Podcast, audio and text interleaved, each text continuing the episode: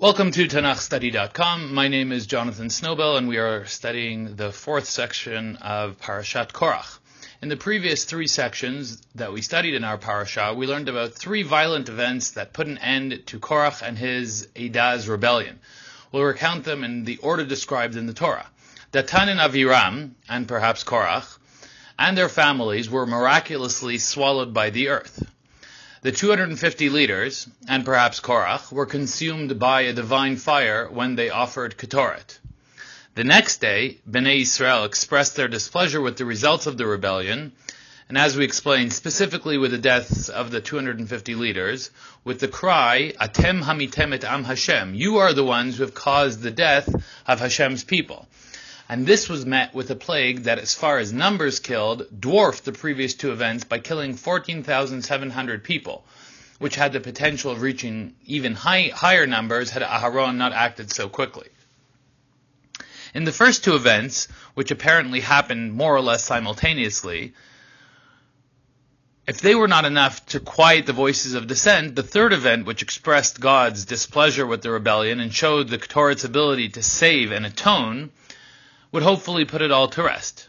However, this was not God's thinking. These were not sufficient to end the rebellion, the complaints and murmuring. More was needed according to God, as we will read in the upcoming verses. We are now in chapter 17, verse 16.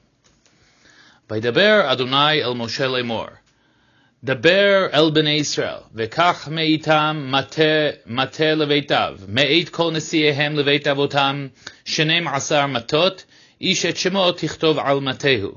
ואת שם אהרון תכתוב על מטה לוי, כי מטה אחד לראש בית אבותם. והנחתם באוהל מועד, לפני העדות אשר יוועד לכם שמה. והיה האיש אשר אבחר בו מטהו יפרח, Vashikoti me'alai et tilunot b'nei Israel asher hem malinim aleichem. Then Hashem spoke to Moshe saying, Speak to the sons of Israel, and get from them a rod for each father's household, twelve rods from all their leaders, according to their father's households. You shall write each name on his rod. And write Aharon's name on the rod of Levi, for there is one rod for the head of each of their father's households. You shall then deposit them in the tent of meeting in front of the testimony where I, where I meet with you. It will come about that the rod of the man who I'm, whom I chose will sprout. Thus I will lessen from upon myself the grumblings of the sons of Israel who are grumbling against you. So we read that each tribe will submit a rod upon which the name of the Nasi or prince of that tribe will be written, in total 12 tribes. The tribe of Levi will also submit a rod with Aharon HaKohen's name on it. Is the Levite's rod included in the 12 rods, or are there 12 rods, and in addition, the rod of the Shevet of Levi? Throughout Sefer Bamidbar, the 12 tribes constantly exclude the tribe of Levi.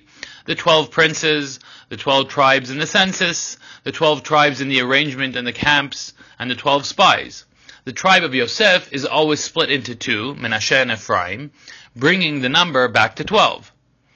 Although verse 17 alludes to 12 rods, implying that the tribe of Levi is not included, only after mentioning the of after the mentioning of the 12 rods in verse 17 is a rod from the tribe of Levi mentioned in verse 18. On the flip side, Bnei Israel is always 12 tribes. When Levi is excluded, Yosef takes two tribes, as we mentioned, and when Levi is included, Yosef should be considered one tribe in order to return to this predetermined number of 12 tribes. This position is the explicit claim of the Ramban, and seems to be explicit in verse 21, which we'll read shortly. Why is this sign necessary? As we discussed, the, where the three miraculous violent end to the end to the various rebel groups with many casualties to make Bnei Israel believe? As Moshe said in the previous chapter in verse 28, Bizot tedun ki Hashem la'asot et kol milibi. With this you will know that God sent me to do all these actions and it was not made up from my heart. Vidatem ki ne'atzu ha'anashim ha'ele Hashem. And you will know that those people have angered God. Is this not proof enough yet? The Rashbam claims that yes, indeed, the consuming by fire of the 250 leaders who offered Ketoret was not viewed as a successful proof. Atem hamitem et am Hashem. Their deaths are Moshe and Aaron's fault for telling them to offer Ketoret, the dangerous offering. So no proof yet exists as to Aaron's choice as Kohen. Perhaps Moshe's leadership is vindicated as a result of the earth swallowing Datan and Aviram, but not Aharon's kihuna. This claim relates to a discussion earlier. Was the confrontation with Ketoret Moshe's initiation? And was it too soon initiated before dip- diplomacy was fully utilized? Or was the Ketoret confrontation God's initiative? The fact that the sign did not work and a different sign was necessary pushes us to wonder if the Ketoret confrontation was an unnecessary stage that could have been handled differently, as opposed to the swallowing of the earth that God mandated and proved that Moshe's leadership was from God. The Chizkuni, in contrast to the Rashbam, claims that the 250 leaders being consumed by fire did provide substantial proof. It proved that Aharon was the chosen one for being Kohen Gadol. However, it proved nothing regarding the cho- choice of the tribe of Levi that was also part of this rebellion. For this, the sign of the blossoming rod was coming to prove. This is the Ramban's position as well. By extension, in contrast, thus the Rashbam's claim that the choice is not a tribal choice, but a personal choice of Aharon as the Kohen, and thus Aharon's name appears on the rod. According to the Chizkuni, if the blossoming rod is supposed to choose the tribe and not Aharon, why does Aharon and the other leaders' names appear on the rod? Verse 18 seems to justify why Aharon is written on the rod of Levi. Ki mate echad lirosh beit avotam. Rashi and Ibn Ezra comment similarly. Despite the fact that they are separated in two very different factions and families, Kohanim and Leviim, Ultimately, they are considered one tribe. Recall our discussion in Parshat Bemidbar regarding the choice of Aharon as the family of Kehuna. We asked, is Aharon the choice person out of the choice tribe of Levi? Or is the choice of Aharon as Kohen Gadol independent of the Leviim and perhaps even predate the choice of the Leviim? The more we view Aharon as the choice of the tribe of Levi, the easier it is to understand this section. If the blossoming rod is affirming Aharon's status as Kohen Gadol, as the Rashbam claimed, then Aharon is mentioned on the rod. If it is affirming the choice of the tribe of Levi as Chizkuni claimed, then the tribe of Levi was chosen with Aharon as the equivalent leader of the tribe. If both are being affirmed, both Aharon and the tribe of Levi are represented in the rod as one organic entity. In any case, what we need to pay close attention to is who is being chosen. Is it the tribe? Is it the Kohen? Is it both? We continue now with verse 21. וידבר משה אל בני ישראל, ויתנו אליו כל נשיאיהם מטה לנשיא אחד, מטה לנשיא אחד לבית אבותם, שנים עשר מטות, ומטה אהרון בתוך מטותם. Moshe therefore spoke to the sons of Israel, and all their leaders gave him a rod apiece, for each leader according to their father's households, twelve rods, with the rod of Aharon among their rods. As previously mentioned, this verse implies that Aharon's rod was one of the twelve rods and not a thirteenth one. The significance of this statement of the Leviim being one of the twelve tribes and not an extra thirteenth tribe is of great significance. The Leviim are different. They do not serve in the army. They are counted separately in the census. They work in the Mishkan. They travel in a separate part of the camp. At the end of our parasha, we will learn that they will not receive a portion of inheritance in Eretz Israel, or at least not a regular one. It is easy to view them as, an extraneous, as extraneous to the nation and not part of the nation. Their placement as one of the twelve tribes in this section reaffirms their belonging to the nation. The relationship between the tribe of Levi and the nation will receive more attention and more clarification in the halachic section at the end of our parasha. Verse 22. וינח משה את המטות לפני אדוני באוהל העדות. ויהי ממחרת, ויבוא משה אל אוהל העדות, והנה פרח מטה אהרון לבית לוי. ויוצא פרח, פרח, ויצץ ציץ ויגמור שקדים. ויוצא משה את כל המטות מלפני אדוני על כל בני ישראל, ויראו ויקחו איש מטהו. So Moshe deposited the rods before Hashem in the tent of the testimony. Now on the next day, Moshe went into the, the, into the tent of the testimony, and behold, the rod of Aharon for the house of Levi had sprouted, and put forth buds, and produced blossoms, and it bore ripe almonds. Moshe then brought all, out all of the rods from the presence of Hashem to all the sons of Israel, and they looked, and each man took his rod.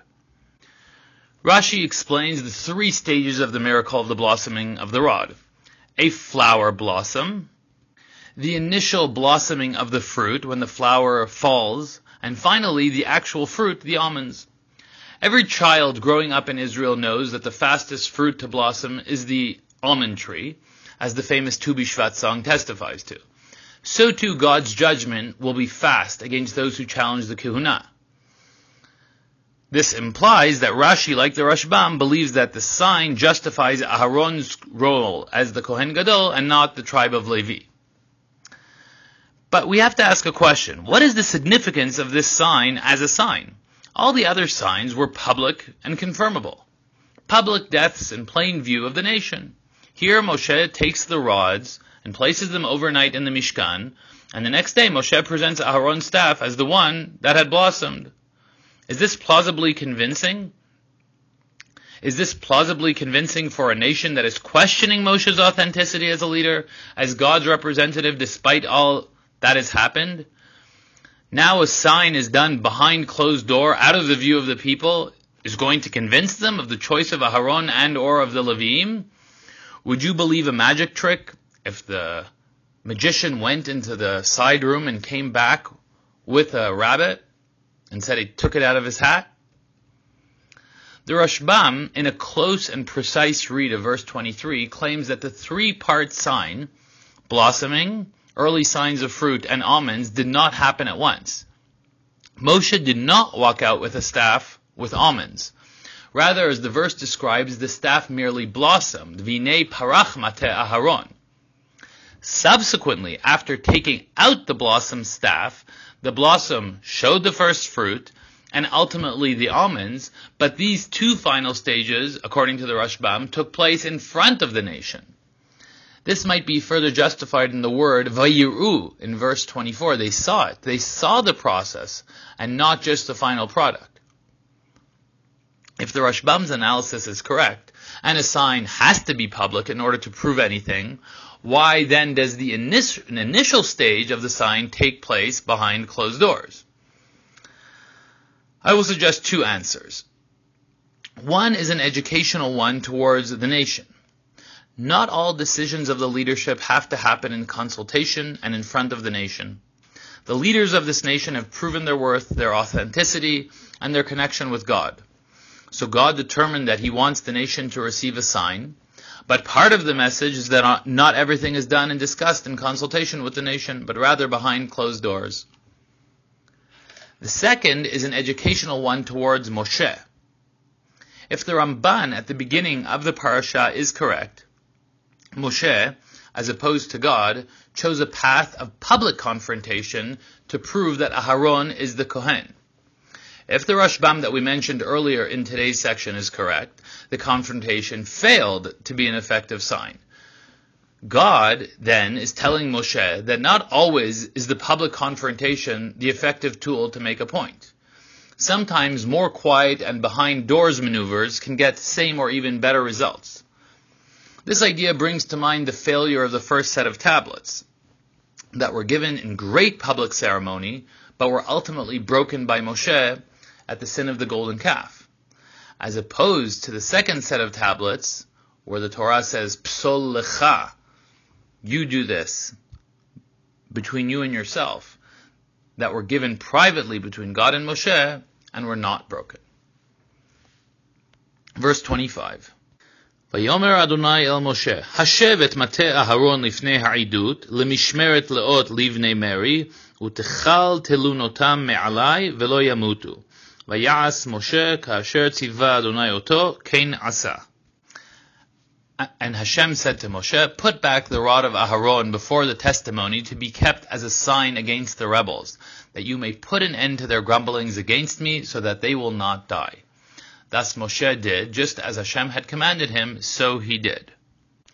The rods of the eleven other tribes are returned to their respective tribes, but Aharon's rod remains behind next to the Aron Habrit as a permanent sign and reminder to those who would be rebellious of God's choice of Aharon as Kohen Gadol. Not only will it remind them, it will save them from death. The rod is placed next to the Aron Habrit, the Ark of Testimony, reminding us of the previous incident in the Torah in which an object was placed next to the Aron as a permanent reminder. The man at the end of Parshat Beshalach and Shmot is similarly placed into a tzintzenet, some sort of container, and placed next to the Aron Abrit. It is, however, possible that while this incident is recorded in Bemidbar, the incident of the rod, that it actually took place earlier than the incident in Bishalach.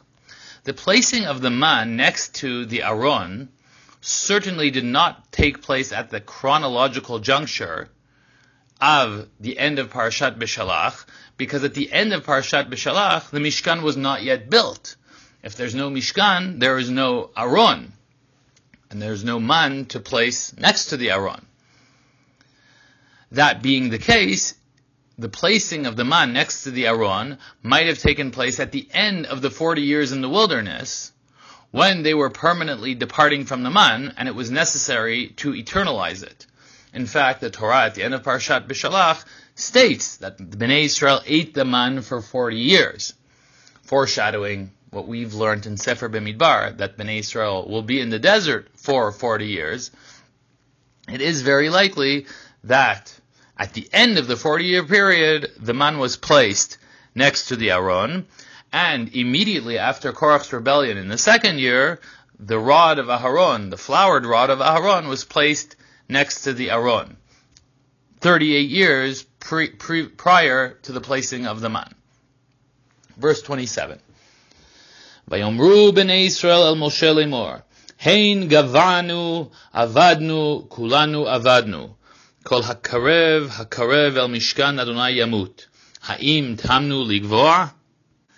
Then the sons of Israel spoke to Moshe, saying, Behold, we perish, we are dying, we are all dying. Everyone who comes near who comes near to the Mishkan of Hashem must die. Are we to perish completely? Two directions exist as how to read the final two verses in this chapter. A more limited approach views Bnei Israel's lamenting words as addressing a very specific and limited problem. The aftermath of the finality of the choice of the Kohanim and the Leviim in the sign of the blossoming rod leaves Bnei Israel on the outside of the worshipping in the Mishkan. If they try to approach, they will die, as transpired with the 250 leaders who offered Ketoret. According to some of the commentators, Rashi and Rashbam and others, this stems from a lack of clarity regarding what the nation might partake in and what not. This the Torah will openly address in the next chapter in verse 4, Vizar lo yikrav alechem, a foreigner is not allowed to come forward to serve. However, another possible approach views these sentiments of the nation not as limited, not as a limited response to the choosing of the Kohanim and Leviim, but rather as a response in general to the failure of the last several parshiot. Rasag, Rabbeinu Sa'adya Gaon, comments, Hinei chelek mimenu metu, v'chelek kalu, v'imkach kulanu avudim. Some of us have died, some of us have been completely wiped out, and if that's the case, we are all lost. Various midrashim, in fact, expand on this point by describing death plaguing this generation the sin of the golden calf, Tave'era, and the various deaths of this rebellion. In order to get context on this point, we have to make a very important no- note. These words uttered by Bnei Israel are the final words of the generation that left Egypt. That is doomed to die in the wilderness. The end of Parashat Korach, which we will soon learn, is a, halach, is a halachic parasha that does not continue the sequence of events of this generation. It is a halachic aside or halachic parenthetical chapter. The beginning of Parshat Chukat is a halachic section discussing the red heifer and the laws of Tumah stemming from death. Chapter 20, we return to the narrative of Sefer Bemidbar. However, the classic read of chapter 20 is that it's quantum leaped 38 years into the future with a whole new generation after the death of the generation that left Mitzrayim from 20 years and older. In Sefer Bemidbar, we have learned about the deaths at Tavera in Parshat Beha'alotcha, the deaths at Kivrot HaTa'ava, also at, in Parshat Beha'alotcha, in the aftermath of asking for meat. We learned about the deaths of the of the deaths of the Ma'apilim who tried to enter Eretz Israel, the deaths of the various factions of Korach's rebellion, and the plague of 14,700 deaths in the aftermath of this rebellion. And ultimately, and most acutely, is a death sentence hanging over the heads of this generation as a result of the sin of the spies. They reek of death. They tried to fight this death sentence by attempting to do tshuva and going to Eretz Yisrael, and that failed. That was the sin of the Ma'apilim. They tried to fight the system that decided to keep them out of Eretz Yisrael by rebelling against Moshe. This was specifically Datan and Aviram's rebellion. Af lo eretz zavat chalav udvash haviotanu. You have not taken us. You are not taking us to the land flowing with milk and honey. That rebellion failed too. So now there is nothing to do but lament this death sentence. While the end of Parashat Korach concludes with the laws pertaining to the Kohanim and the Levim, as we will discuss, and as makes sense considering the discussion regarding the Kohanim and the Leviim that have taken place in this parasha. The parasha of the red heifer at the beginning of next week's parasha of Chukat is ultimately re- the reaction to this point. The generation ex- that left Egypt, that is doomed to die in the desert, is lamenting their death of their generation. The coming to terms with the death sentence elicits a discussion of the laws of impurity from death. Parshat Para. A subtle but tangible way to say that this generation ceases to exist. And with that, we conclude chapter 17 and the narrative of Parashat Korach. From this point till the end of the parasha, we will sink our teeth into chapter 18 and the laws of Kohanim and Leviim. This will be a far more technical section and a far more halachic section. As we've already mentioned, according to some of the commentators, some of these laws directly address the concerns of the nation in the final verses of chapter 17. V'chol zar lo yikrav alechem. Foreigners are not allowed to participate in the work in the Mishkan. Non-Kohanim, non-Leviim. But in general, the institutions of Kehuna and Leviyah have been at the forefront, and this halachic discussion is a fitting place to conclude this discussion and further understand the ramifications and obligations of being God's chosen tribe. While Korach sought it out, and the 250 leaders alongside him, we will learn that the life of the Kohen and Levi is not a simple one, and perhaps not even an envious one. And with that, we conclude the fourth section of our of Parashat Korach.